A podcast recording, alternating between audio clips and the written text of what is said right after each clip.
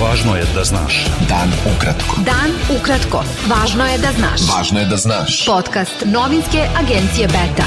Slušate najvažnije vesti za 20. oktobar. Sa vama Darko Čačić. Vlada Srbije je usvojila predlog zakona o javnom informisanju i medijima i predlog zakona o elektronskim medijima. Vlada je navela da je Evropski komesar za proširenje Oliver Varheji uputio pismo premijerki Ani Brnabić u kojem je pohvalio završetak rada na predlozima medijskih zakona i naveo da prepoznaje mnogo dobrih elemenata u oba nacrta zakona.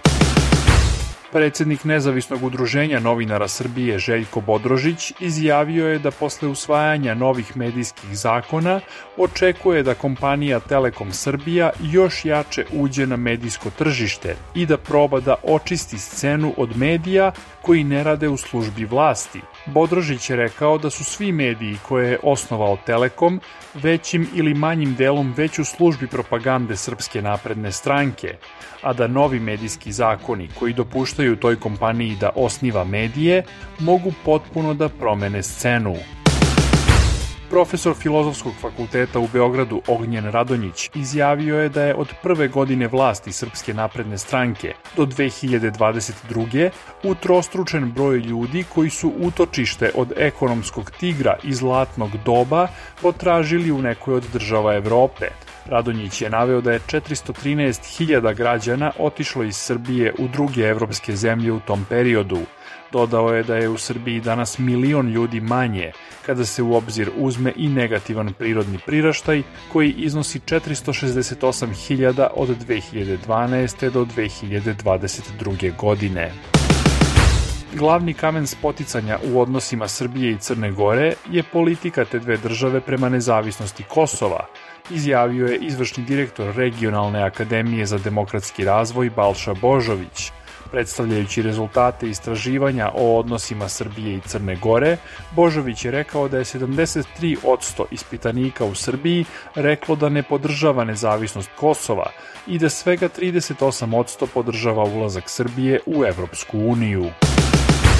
Srpski pokret Dveri i Srpska stranka Zavetnici zatražili su od državnog rukovodstva da na sutrašnjem sastanku sa predstavnicima Zapadne petorke i na sednici Saveta bezbednosti Ujedinjenih nacija u ponedeljak insistira na potpunoj reafirmaciji rezolucije 1244 Saveta bezbednosti Ujedinjenih nacija iz 1999. godine – Predsednica Zavetnika Milica Đurđević-Stamenkovski kazala je da je odnos prema Kosovu vododelnica i pitanje koje će definisati odnos nacionalnog bloka prema drugim opozicionim strankama.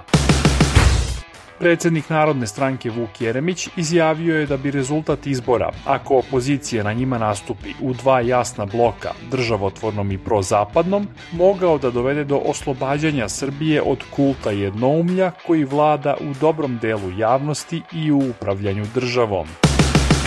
U prisustvu državnog rukovodstva Srbije u Beogradu je večeras otvorena nova zgrada železničke stanice Beograd centar u Prokopu.